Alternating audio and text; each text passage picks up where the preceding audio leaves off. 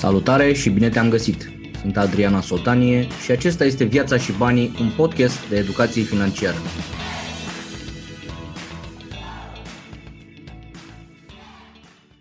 În sfârșit am rămas numai noi, da, între noi, după o serie de interviuri foarte faine, după părerea mea. Mi-aș fi dorit să fie mai multă audiență, să fi urmărit mai multă lume interviurile cu Andrei Roșu sau cu Marius Ghenea sau cu... Dar le veți găsi în Arhivate cu Minți, fie pe YouTube, fie le veți găsi în Viața și Banii, le găsiți la mine pe site, pe adrian punct sultanie punct com.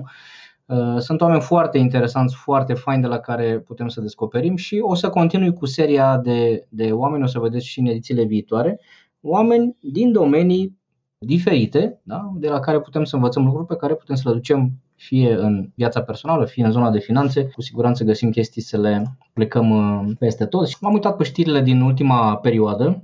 Deși am fost prins cu diverse chestii, m-am uitat pe știrile în ultima perioadă, multe discuții despre inflație, m-am uitat și la știrile de peste ocean, pentru că de obicei anumite tendințe care se întâmplă pe acolo, la un moment dat vin și pe la noi, cu efecte ceva mai mari, adică cumva ce se întâmplă în vest, România fiind o piață mai mică, le amplifică într-un fel sau altul și tot sunt discuțiile astea despre inflație, despre creșterea prețurilor. E adevărat că sunt o grămadă de bani în piață, un exces de lichiditate, dar părerea mea este că acest exces de lichiditate va fi curățat destul de repejor. Și unde îl văd că se duce? Ne-am lăudat noi că anul trecut românii au pus deoparte o grămadă de bani, mamă, economii record, nu numai românii, și alte populații au făcut chestia asta și alte nații au făcut asta, pentru că pe de o parte nu aveai unde să cheltui sau nu erau închise multe chestii care ne-ar fi ciugulit bănuții, dar eu văd două direcții majore care o să sece destul de repede această, această lichiditate. Una este partea de consum și observ deja că se construiește un val uriaș de așteptare și de anticipare în zona asta de consum, că este vorba de vacanțe, că e vorba de orice, mai ales pe zona asta de experiențe, de timp liber, ceea ce într-un fel e un lucru bun, dar aceste economii, o bună parte din ele vor cam pleca pe afară. Da? Probabil că ați observat și voi. Am auzit și eu prieteni care s-au întors și au zis, frate, în Maldive se vorbește românește peste tot, în Grecia se vorbește românește peste tot, Egiptul este plin de români, peste tot este plin de români, ceea ce înseamnă că euro și dolari ies din, din țărișoara asta și economiile ies din țara asta cu o viteză foarte mare și eu cred că abia a început zona asta. Deci ce am reușit să punem deoparte va pleca destul de repejor în zona asta de consum, de distracții. E importantă și asta, sunt convins că am trecut pentru, sau mă rog, n-a trecut chiar de tot, dar ne-a cam ajuns lockdown-ul și carantina și cu toții simțim nevoia să ieșim, să ne distrăm, să recuperăm cumva, dar în același timp e important să fim un pic precauți. Și o altă direcție în care cred eu că se vor toca bănuții foarte repede, un alt curent foarte mare, un val foarte important pe care îl constat, este zona de speculă cripto. Aproape că nu mai ai ce să mai vorbești altceva decât cripto. Toată lumea este interesată de așa ceva. Inclusiv weekendul ăsta am avut cursul pentru copii, micul dresor de lei, am avut un curs pentru copii. Unul dintre, dintre copii de unsprezece ani sau de doisprezece ani, când l-am întrebat cum face, întrebări din astea de copii, și aveți pușculiță și de unde aveți bănuții respectiv, și unul dintre copii zice, eu sunt pe cripto cu tata, și zic, hopa, n-ați o frântă că ți-am dres-o. Și mi-am dat seama că am avut și o discuție cu nevastă mea zilele trecute vis-a-vis de fetele noastre, de investiții, de nu știu ce, ce să mai facă cu bănuții lor. Ele alimentează în momentul ăsta în mod automat niște fonduri mutuale. Niște fonduri mutuale, Tezaur Junior, au câteva investiții interesante, da, evident că presiunea din exterior, te uiți la știri, te uiți pe net, te uiți pe acolo, te uiți pe acolo, vezi, toată lumea vorbește cripto în sus, cripto în jos, și discuta și nevastă mea zice, bă, da, învață-le și pe fete cum e cu cripto, iau-te, noua tendință, bă, e nouă tendință într-adevăr. Dar, după părerea mea, pentru cei foarte tineri, poate să reprezinte o capcană. De ce? Și o să văd cum, cum aplic chestia asta cu fetele mele, pentru că este extrem de toxic, cred eu, pe termen lung, ca prima intrare în zona asta de investiții sau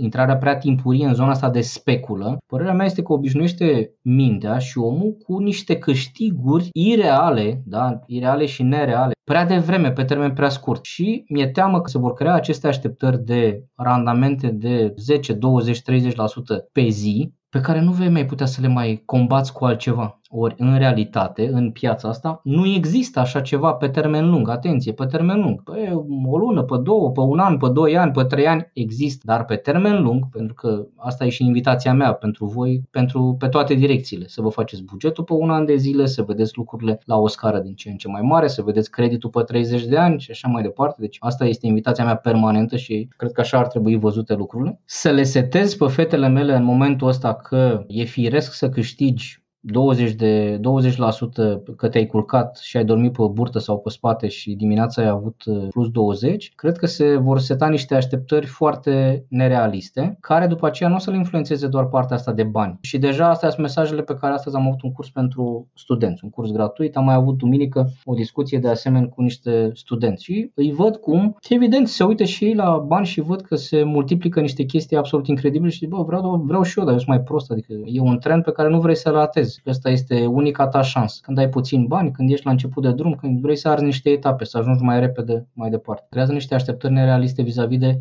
ce randamente oferă viața pe termen lung și aici am reținerea mea legată de, de fetele mele. Și atunci am zis, hai să luăm un pas ușurei. O să începem, după fonduri mutuale, o să începem să ne uităm la E T F-uri, da? Pentru că asta e ordinea corectă pe care v-am zis-o de fiecare dată. Primii pași, primele etape să fie în zona de fonduri mutuale cu băncile cu care lucrați. După aceea vă uitați la niște instrumente care sunt mai eficiente din punct de vedere a costurilor și astea sunt E T F-urile care au niște comisioane ceva mai mici. După aceea o să ne uităm spre niște acțiuni și ca să înceapă să înțeleagă și partea asta de un pic de analiză mai în profunzime, să înțelegi, pentru că investițiile în fondurile mutuale și în E T F-uri nu necesită mare educație. Dacă vrei să faci un pas mai departe, trebuie să mergi către companii individuale ca să înțelegi business-ul. În momentul ăla acumulezi mult mai mult educație și mai multă inspirație. Și am zis, ok, următorul pas va fi să își facă ușor, ușor un portofoliu de companii pe care ele le urmăresc, le folosesc, le apreciază foarte mult. Și chiar l-am rugat weekendul ăsta să-și facă o listă de firme care pentru ele sunt produse de calitate, sunt lucruri apreciate de generația lor și probabil că vor fi de viitor și am început să-mi facă o listă cu Nike, cu Apple,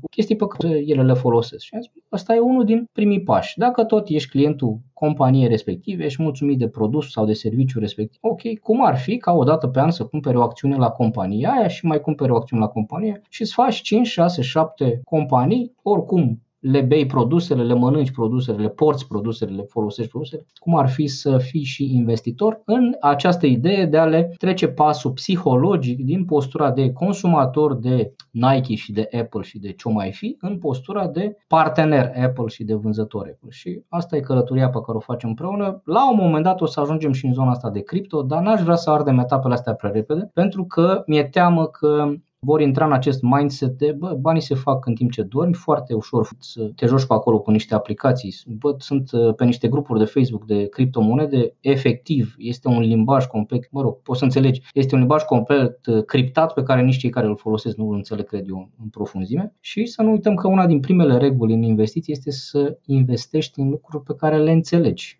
Și atunci călătoria asta să o facem un picuț mai, mai ușor. Și ca să încheiem discuția asta vis-a-vis de inflație, de creșterea prețurilor, se va duce în consum. Mă uitam pe niște prețuri din Statele Unite, de exemplu, materiale de construcții, că tot vorbeam că se scumpesc imobiliarele pentru că se scumpesc materialele de construcție. Chiar în Statele Unite a crescut în ultimul an cu aproape trei sute la sută. trei sute la sută. Fierul pentru construcții de asemenea a crescut tot cu aproape două la trei sute la sută. Alte mărfuri, alte materiale de construcție, alte chestii, între treizeci și o sută la sută într-un an de zile. Este evident efectul banilor pompați cu nemiluita în companii și în persoane fizice, în Statele Unite și nu numai, peste tot în lume și asta o să se vadă, cred eu, și în alte economii. Trebuie să avem mare grijă ce facem cu bănuții ăștia pentru că intrările nu prea le văd. Zona auto, care era unul din principalii exportatori români, este destul de afectată de lipsa unor piese auto, da, în zona de semiconductori și așa mai departe. Deci intrările de capital nu prea le mai văd, nu văd intrări de bani extraordinar de mari de la românii plecați în străinătate. Văd că s-au întors foarte mulți, dar nu știu eu câți bani or să mai trimită românii plecați în străinătate și atunci Dacă nu avem un picuț de grijă de bănuții noștri, o să vedem că se consumă destul de repede. Încă o chestie foarte importantă, dragilor, nu uitați că pe douăzeci și cinci mai este termenul limită de depunere a declarației unice. Declarația unică în care veți menționa ce venituri ați obținut în afară de salarii, în baza căreia veți plăti și impozitele. Impozitele și C A S S-ul, da? Care este de cinci virgulă cinci la sută, respectiv un salariu minim pe economie, dacă veniturile voastre din chirii, din dobânzi și din alte investiții au depășit, din alte surse, au depășit doisprezece salarii minime pe economie. Într-una din seriile astea o să stau și eu cu soția mea să completăm declarația unică, n-am apucat să o facem încă. doisprezece salarii minim pentru două mii douăzeci, respectiv douăzeci și șase de mii șapte sute șaizeci de lei. Acesta este venitul peste care, dacă ați obținut din chirii sau din dobânzi sau din alte venituri, dacă ați obținut mai mult de douăzeci și șase de mii șapte sute șaizeci, peste asta se plătește C A S S-ul, respectiv două mii șase sute șaptezeci și șase de lei. Hai să povestim un picuț despre subiectul de astăzi, că după cum vedeți introducerile astea, care sunt, cred eu, și acestea importante și educative, dar ne duc către subiectul de astăzi, care este, l-am ales și am zis, hai să vorbim despre cum te pregătești să pierzi. Pentru că ce se întâmplă? În viața asta există perioade în care ți-e bine și ți ești ok. Nu vreau să fie, subiectul de astăzi nu va fi prăpăstios așa, adică nu o să fie, mamă, vine sfârșitul, să alege praful, să murim cu toții, să facem, mâncăm pământ. Nu. Este despre a te pregăti să pierzi atunci când vrei tu. Asta vreau să, să discutăm împreună și mi-am dat seama în toți anii ăștia de când țin cursuri pentru angajați și am discuții unul la unul cu familii și cuplu și cu persoane și cu asta, cât de important este să te pregătești să pierzi atunci când nu pierzi, da? Adică să exersezi cumva sau să fii măcar psihologic, mental pregătit, să mai și pierzi, pentru că în viață ce să facem? Mai există și momente de genul ăsta. Și e adevărat că totul lor ne place să câștigăm, ne place să vedem liniile alea în sus, ne place să vedem cum se adună bani în cont sau în platformă sau la broker sau mai știu eu pe unde, da? Ne place să vedem crește salariul, ne place să vedem cum se scumpește casa în care stăm deja, nu casa pe care vrem să o cumpărăm, ci aia în care stăm deja, și mă uitam că inclusiv apartamentul nostru s-a scumpit într-un an de zile cu douăzeci la sută aproximativ, ceea ce mi se pare incredibil. Noi am dat pe patru camere, o sută patruzeci de metri pătrați, am dat o sută optzeci de mii de euro, o sută optzeci și trei de mii de euro, și a apărut la noi în bloc trei camere, șaptezeci de metri pătrați, o sută șaptezeci și cinci de mii de euro. Mi se pare absolut incredibil. Probabil că al nostru valorează acum, nu știu, spre trei sute sau habar n-am. Dar creșterea, mă rog, cu toată amenajarea și cu tot ce am făcut pe aici, dar mi se pare o evoluție foarte, foarte interesantă. Bun. Deci, hai să vedem cum facem, că de cele mai multe ori după astfel de perioade de creștere, și dacă vă uitați un pic în piață, o să vedeți că toate lucrurile sunt foarte sus, da? Eu nu știu dacă o fi vârful bulei, o fi vârful dealului, o fi vârful muntelui sau ce o fi pe aici, dar toate lucrurile sunt foarte sus. Dacă te uiți pe niște grafici ale unor companii, ale unor criptomonede, ale pieței imobiliare, ale ce vrei tu, te uiți pe diverse situații și o să vezi că sunt foarte sus și mai ales sunt sus după o perioadă de creștere aproape exponențială pe anumite clase de active. Și atunci am zis, bă, dacă tot ne este bine acum, hai să poate să nu repetăm greșelile din criza anterioară, cel puțin eu, greșeala pe care am făcut-o este să te ia valul, să te îmbete așa. Știi, când te urci pe culme acolo și este aerul rarefiat și te ia de cap și mamă, ce tare sunt aici, sunt stăpânul lumii, toată lumea este la picioarele mele. Hai să, hai să ne aducem puțin cu picioarele pe pământ și să înțelegem faptul că există și corecții, există și scădere, există și moarte pe lumea asta, există și pierdere, există și boală, există și, există și toate. Că mi se pare că ne-a luat așa valul ăsta. Și astea sunt inevitabile. Pe termen lung toată lumea va trece până așa ceva și e mai bine. Sincer, e o recomandare pe care eu am tot timpul pentru clienții mei. Frate, hai să exersăm acum. Voi ziceți că o să vă descurcați, ziceți că o să fie bine, ziceți că o să rupeți munții, nu știu ce, da?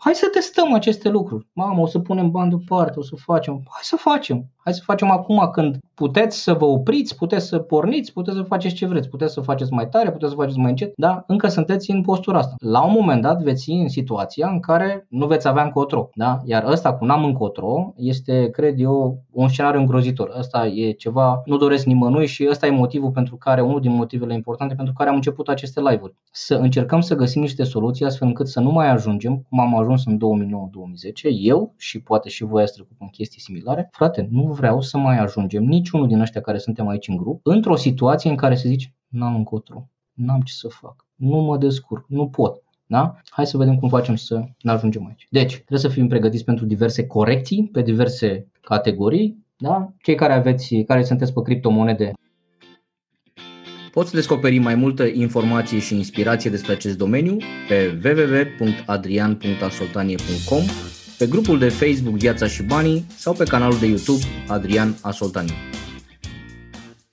Când vine vorba să te pregătești să pierzi, una din etapele foarte importante este să fii atent la acele riscuri care pot să-ți dea daună totală. Ăsta e un factor pe care eu l-am descoperit și la Warren Buffett și la alți investitori și un focus pe care l-am dezvoltat și eu. Frate, îmi asum niște riscuri, că nu se poate să câștigi dacă nu riști, dar trebuie să fim foarte conștienți la acele riscuri care ar putea să-ți dea daună totală, adică să te îngenuncheze, să nu-ți mai revii, pentru că poate să fie la început o problemă financiară, dar eu vă garantez că problemele mari financiare întotdeauna au efecte și în viața personală. Toate marile probleme financiare afectează și viața personală. Relația cu partenerul de cuplu, jobul, atitudinea față de copii, adică se duce pe foarte multe, dezechilibru major financiar se duce pe foarte multe planuri și nu face decât să se, să se amplifice. După aceea, un alt lucru pe care l-am constatat este că problemele financiare nu se rezolvă singure. Nu știu dacă aveți vreo așteptare din genul ăsta, dacă stau potolit, hai că trece, că nu știu ce, nu trece. Aceste lucruri nu se rezolvă singure și, dimpotrivă, ele se se agravează din ce în ce mai tare și se pot agrava până creează, v-am zis eu, niște consecințe foarte, foarte nasoale. Și când vorbim de asta cu daună totală, am întâlnit din păcate în anii ăștia mai multe situații în care oamenii au ajuns fie în situații de boli terminale, da, deci boli efectiv. Am întâlnit situații de boli psihice, oameni care nebunesc pur și simplu sub presiunea datoriilor, a rușinii, a îngrijorării, a panicii, a mai știu eu ce vreți. Da? Deci pot să pocnească foarte multe lucruri pe aici. Nu mai vorbesc de divorțuri, nu mai vorbesc de tot felul de situații foarte neplăcute. De aia e important, când îți asumi riscuri, să fii conștient că pe lumea asta există riscuri. Ok, după care îți revii, te scuturi un pic, te speli pe față, mergi mai departe, viața continuă, da? Ai învățat o lecție, ți-ai luat-o pe cocoașă, ai mai adăugat o vânătaie acolo pe, în facultatea vieții, dar-ți revii. Dar sunt și unele care te tăvălesc nasol de tot. Bun, hai să le luăm pe rând. Dacă avem o pierdere în zona de venituri, să spunem că se întâmplă ceva, un venit fluctuează sau dispare cu totul, recomandarea pe care v-am zis-o și adineauri este: testați această situație de curiozitate. Și am propus-o mai multor cupluri, situația în care, plecând de la discuția cum ți-e jobul, cum e treaba pe la voi, cum merge în pandemie, bă, nu știu exact cum e pe la noi, pare să fie ok, dar nu știu cât o mai ducem așa, dar atenție, suntem într-o perioadă în care, datorită programelor de la stat, banilor veniți prin diverse granturi, se creează ceea ce se numesc companii fantomă, adică firme care n-au vânzări, n-au activitate, nu au nimic, dar ele sunt în continuare în picioare. De ce? Mai au această subvenție sau mai au această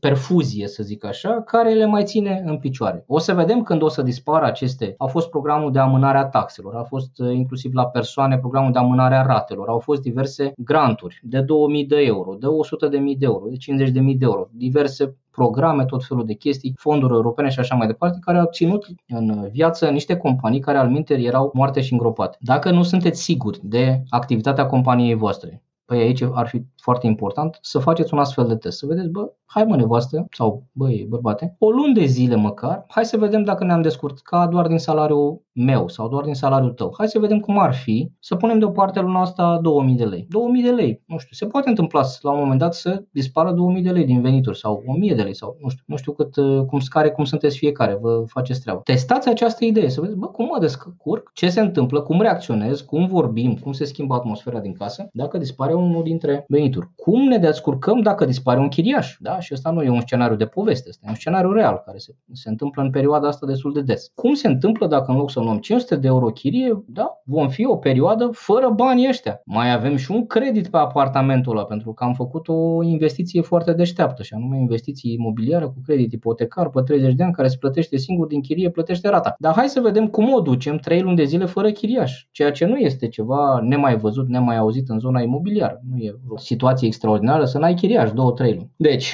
testați ideea asta ca să vedeți cum este. Pentru că ăsta e marele avantaj, o testezi când vrei tu și cum vrei tu. După aceea, mare atenție că sunt evenimente personale. E o altă întrebare pe care o pun celor cu care mă întâlnesc, cuplurile. Urmează în perioada următoare să aveți sau estimați, vă așteptați, nu știu, visați, vă propuneți să aveți un eveniment major, cum ar fi o sarcină, plecatul din țară, mutatul din oraș la țară sau ceva, nu știu, habar n-am, nu că nu pot să le ghicesc eu chiar pe toate așa. Dar anticipați vreo schimbare majoră în viața voastră care să vă afecteze ori pe partea de venituri. Începeți vreun business, poate vă apucați de vreo treabă, aveți vreo inițiativă, vă doreați de mult să începeți un restaurant sau mai știu eu ce. Care ar putea să vă afecteze în viitor? De exemplu, una dintre elementele importante este sarcina. Sarcina vine la pachet, pe de o parte, cu o reducere a veniturilor și cu o creștere fantastică a cheltuielilor. Din start, pam, pam. După aceea, schimbarea jobului sau dispariția unui job. Vine la pachet uneori în anumite joburi, pe anumite meserii, cu dispariția salariului, dar poate să dispară inclusiv mașina de serviciu cu care făceai drumurile și așa, sau alte beneficii, o asigurare de viață, un abonament pe undeva, o chestie. Pot să dispară nu doar jobul, venitul respectiv, dispar bonurile de masă, dispar multe chestii în zona asta de venituri. Poate să fie, cum am zis, o sarcină, un business, ceva. Ne pregătim pentru chestiile astea. Soluția, evident, este să avem mai multe picioare financiare, să avem o rată de economisire de minim cincisprezece la sută în mod constant, adică ăsta trebuie să devină un obicei, un stil de viață. Rata de economisire în mod constant, cincisprezece la douăzeci la sută și asta conform principiului plătește-te pe tine primul, primii bănuți pleacă și după aceea ne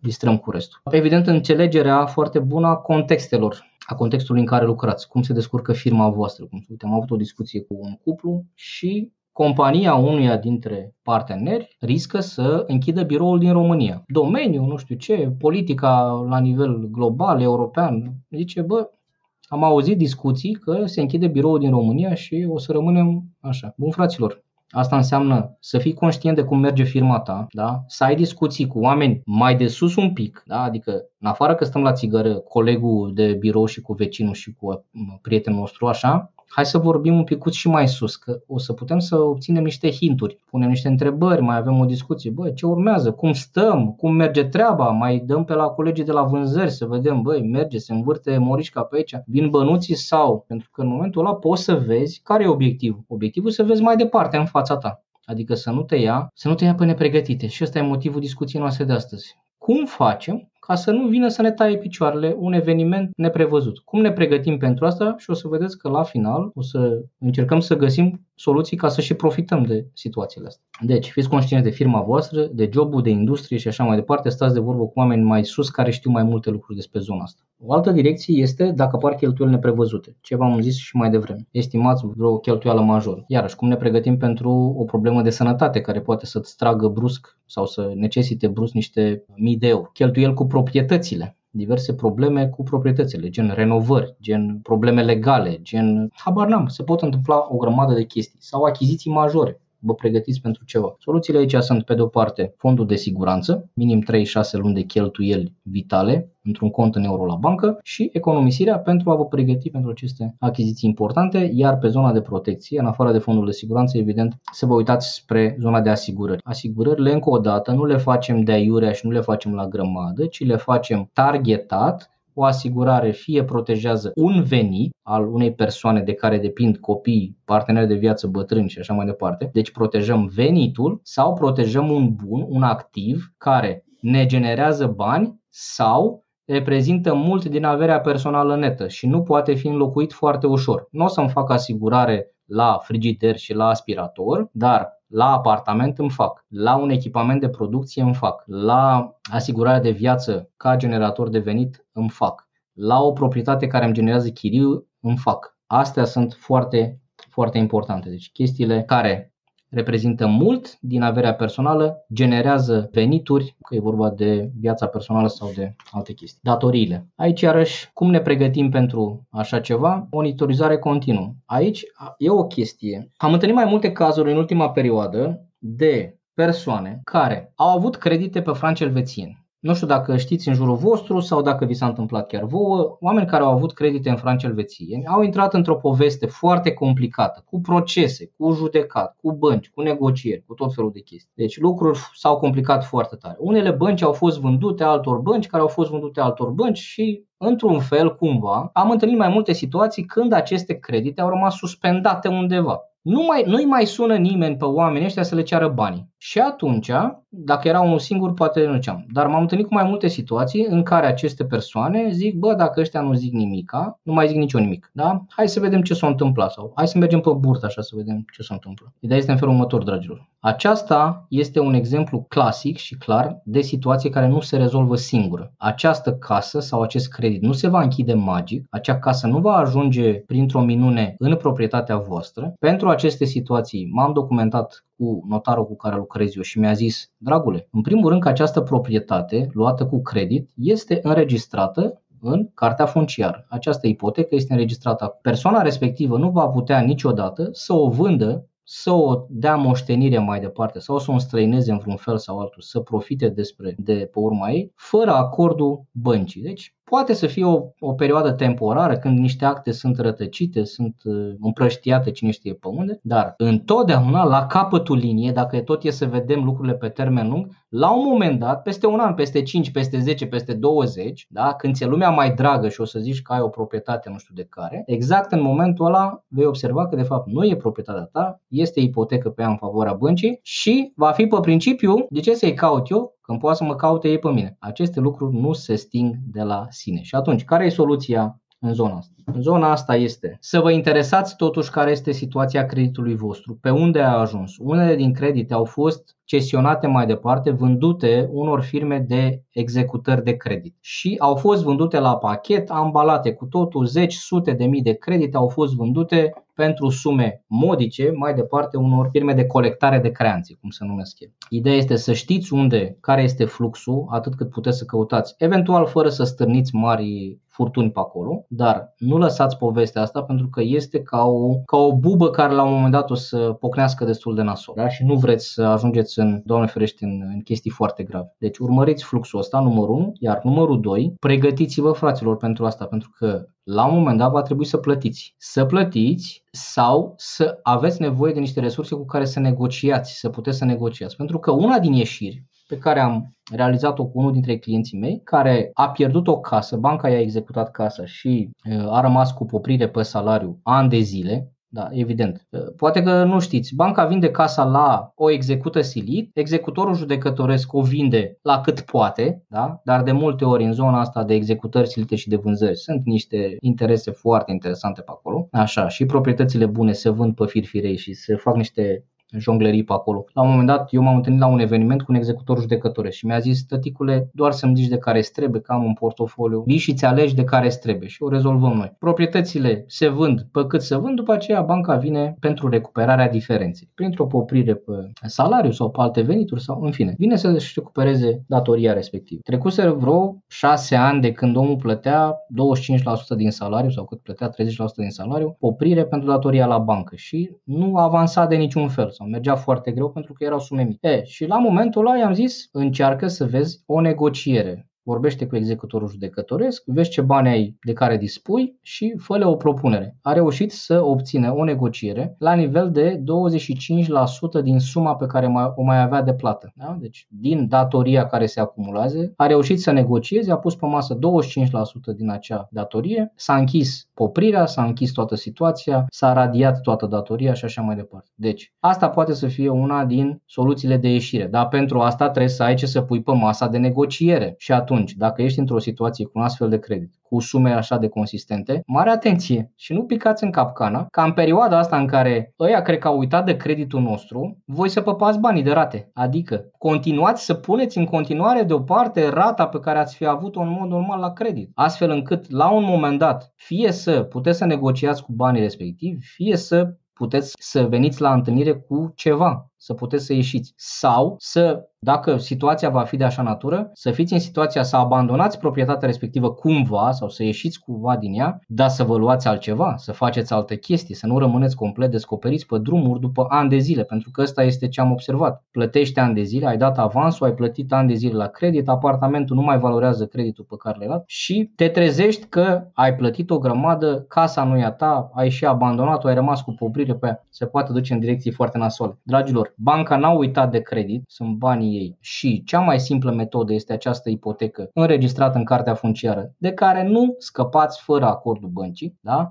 Și poate că nu vă interesează acum, dar vă garantez că peste cinci ani sau peste zece ani sau când veți avea, vă fie lumea cea mai dragă, atunci o să vină peste voi. Și rata în continuare puneți-o deoparte. Nu păpați bănuții ăștia că nu sunt ai voștri, dragilor, sunt ai băncii. I-ați luat de acolo și la un moment dat va trebui să-i dați într-un fel sau altul înapoi, chiar dacă negociind un discount consistent. Și am ajuns și la investiții. Cum ne pregătim, fraților, să pierdem în investiții? Pentru că, dacă, cum vă ziceam, dacă vă uitați pe graficele de la majoritatea activilor, o să vedeți că sunt to the moon. Da, to the moon. Niște creșteri absolut exponențiale care din când în când, cum au simțit și speculanții pe Dogecoin și pe alte criptomonede, au niște corecții de astea de douăzeci la treizeci la sută pe zi. Dogecoin-ul a avut treizeci la sută de ieri până astăzi, de exemplu.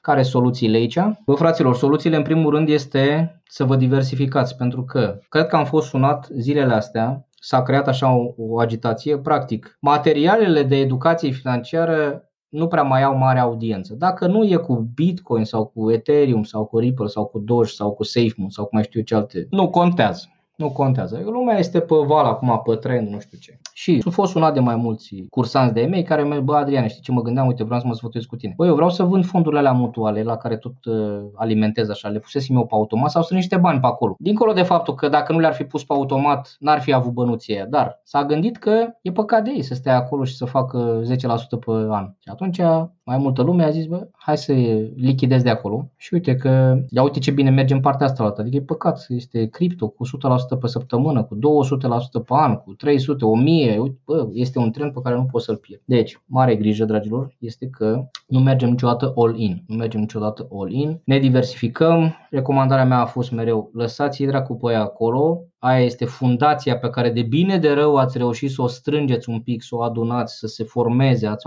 ați turnat un pic de beton acum acolo, da? În viața voastră. Nu intrați cu picamurul să vă bateți joc de el, să luați betonul pe care l-ați făcut, să-l transformați în nisip, pe care din când în când vine apa și ți-l ia. Da? Deci diversificarea este extrem de importantă. Și nu uitați cele două greșeli de care trebuie să vă feriți. Nu băgați bani în lucruri pe care nu le înțelegeți. Asta e prima greșeală a investitorului. Iar a doua, asigurați-vă că vindeți când vreți voi și nu de nevoie. Asta înseamnă să nu aveți alte datorii, să înțelegeți momentul pieței, să fiți dispuși să stați lung pe o chestie la nivel de doi, trei, patru, cinci ani. Și nu uitați că în investiții regula este: cumpărați pe scădere și vindeți pe creștere. Aceasta este regula esențială în investiții. Cumpărăm pe scădere și vindem pe creștere. Din păcate, investitorii amatori, investitorii începători, investitorii la început de drum, care nu au și, da, vor să intre și să nu pierdă trenul, fac exact pe dos. Cumpără pe creștere, vând pe scădere. Și când scăderile sunt serioase, începe panica, îi văd în comentarii: fraților, își mai revine, o să cadă, unde-s banii, nu pot să-i scot, nu mă lasă platforma, durează prea mult. Tot felul de oameni panicați. Lacom la creștere și panicați la scădere. Mare, mare grijă, cumpărăm pe scădere și vindem pe creștere. Foarte important. Mă mai întrebau: dar tu nu ești pe cripto deloc? Ești... Bă, fraților, eu n-am nimic cu cripto și iarăși nu e grija mea ce bani faceți voi sau ce bani pierdeți voi. Dar dacă toți suntem aici să ne educăm și să descoperim și să învățăm, hai să descoperim și lucrurile bune de câștig, dar hai să învățăm să ne protejăm și de pierdere. Universul meu cripto este sub unu la sută din averea personală netă a familiei noastre, sub unu la sută, iar strategia este zece monede din top cincisprezece. Strategia e foarte simplă. Nu mai mult de unu la sută din averea personală netă, zece monede din primele cincisprezece. Și asta este. Oamenii fac ochii mari. Adică nu te bagi pe aia și pe aia și pe aia care, uite, crește, nu știu. Nu, nu. Dragilor, când o să mergeți vreodată la aeroport sau la gară, o să vedeți că în gara și în aeroportul ăla trec foarte multe avioane. Avioane, trenuri, da, pleacă în tot felul de direcții. Pleacă, zboară peste tot. Eu mă urc doar în ăla care mă duce unde vreau eu să mă duc. Nu mă urc în toate. Nu mă urc doar pentru că avionul e colorat mai frumos sau că... Nu. Mă urc în avionul care mă duce unde vreau să mă duc. Cam asta este. Și dacă tot ne pregătim ca să mai și pierdem, da, pentru că vor veni și momentele astea, și e nevoie de acest antrenament astfel încât să nu ajungi în situațiile alea. Eu am întâlnit oameni în situații prăbușiți efectiv, pentru că nu se așteptau. Și antrenamentul ăsta e bun și pentru chestia asta. E bun și pentru chestia asta. Inclusiv La nivel personal, fraților, nu știu dacă voi ați mai fost de curând la vreo mormântare. Voi știți că oamenii și mor, voi știți că oamenii se îmbolnăvesc. Adică uneori, în gașca mea, în, nu știu, în grupul meu, așa, e viața e veselă, e roz, e frumoasă, investiții, nu știu ce. Dar pe viața asta se întâmplă multe lucruri și suntem luați pe surprindere de chestii nasoale. Pentru că cumva, cumva am pierdut simțul realității. Nu înțelegem faptul că bă, se mai întâmplă și chestii nasoale. E atâta veselie și Maldive și Grecia și Egipt, încât inclusiv noi vorbim de Maldive și de... Dar ne-am format un fond peste doi ani de zile, noi punem niște bani lunar, copiii noștri care și-au dorit foarte tare să vadă Maldive, perfect, uite, puneți și voi câte două sute de lei pe lună și că o să strângem bănuții să mergem în Maldive. Avem un borcănaș pe care scrie Maldive și acolo să strângem bănuții. Da? După aceea o să ducem la bancă și așa mai departe. Dar ne pregătim pe... pentru decizii astea scumpe. Pierderea este pierdere doar dacă nu înveți nimic din ea. Dacă reușim să o transformăm într-o lecție, adică să zicem, ok, ce-am greșit aici și cum facem să nu mai greșim data viitoare, atunci o transformăm într-o lecție și pierderea devine un câștig. Asta e foarte important. Iar al doilea câștig mare, financiar de data asta, este, ok, când coboară, când se ieftinește, când sunt corecțiile astea, hai să fim pregătiți să cumpărăm. Asta înseamnă să nu fim all-in, înseamnă să avem niște rezerve, să avem niște resurse, să fim fiecare... pierdere, transformați-o într-o lecție și atunci ea va fi un câștig și iarăși diverse corecții, diverse scăderi din viața personală sau din portofoliu sau din ce vreți voi, lecție și ce putem să învățăm sau să câștigăm financiar, de ce nu? Nu uitați să dați un like, să dați un share, avem și o cărticică astăzi, e proaspăt lansată, Ghid de investiții al lui Kiyosaki, e o, cumva o recapitulare a ideilor lui și despre bursă și despre imobiliare și despre afaceri, despre antreprenoriat, despre mai multe chestii, dar am ales eu o idee de aici, trei E care sunt esențial pentru orice investitor, dragilor, educația, experiența și excesul monetar. Adică educație și experiență fără cașcaval, greu, experiență și excedent fără educație, mh, iarăși greu, educație și excedent fără experiență, dă cam cu virgulă. Sunt trei E-uri foarte importante pentru orice investitor și deci odată ce vei acumula acești trei E, vei deveni un investitor de succes. Dragilor, educație, experiență și exces monetar vă doresc cu mare drag, cât mai mult exces, cât mai multă educație, cât mai multă experiență. Găsiți cărțile lui Kiyosaki pe site adrian punct sultanie punct com și nu uitați că acolo găsiți bugetul banilor și al vieții. Intrați și descărcați-l și faceți-l odată la șase luni, puteți să intrați să-l mai faceți odată. Găsiți profilul de investitor, că tot am vorbit despre profilele de investiții și videourile din urmă, veți găsi articole, veți găsi produsele pentru copii, veți găsi o grămadă de chestii și felul ăsta continuați călătoria asta pe care o facem noi aici în Viața și Bani. Dacă ai aflat ceva interesant și util azi, îți mulțumesc dacă împărtășești și prietenilor tăi. Educația financiară e despre viață, nu despre bani. Să ne vedem sănătoși și prosperi! Adrian.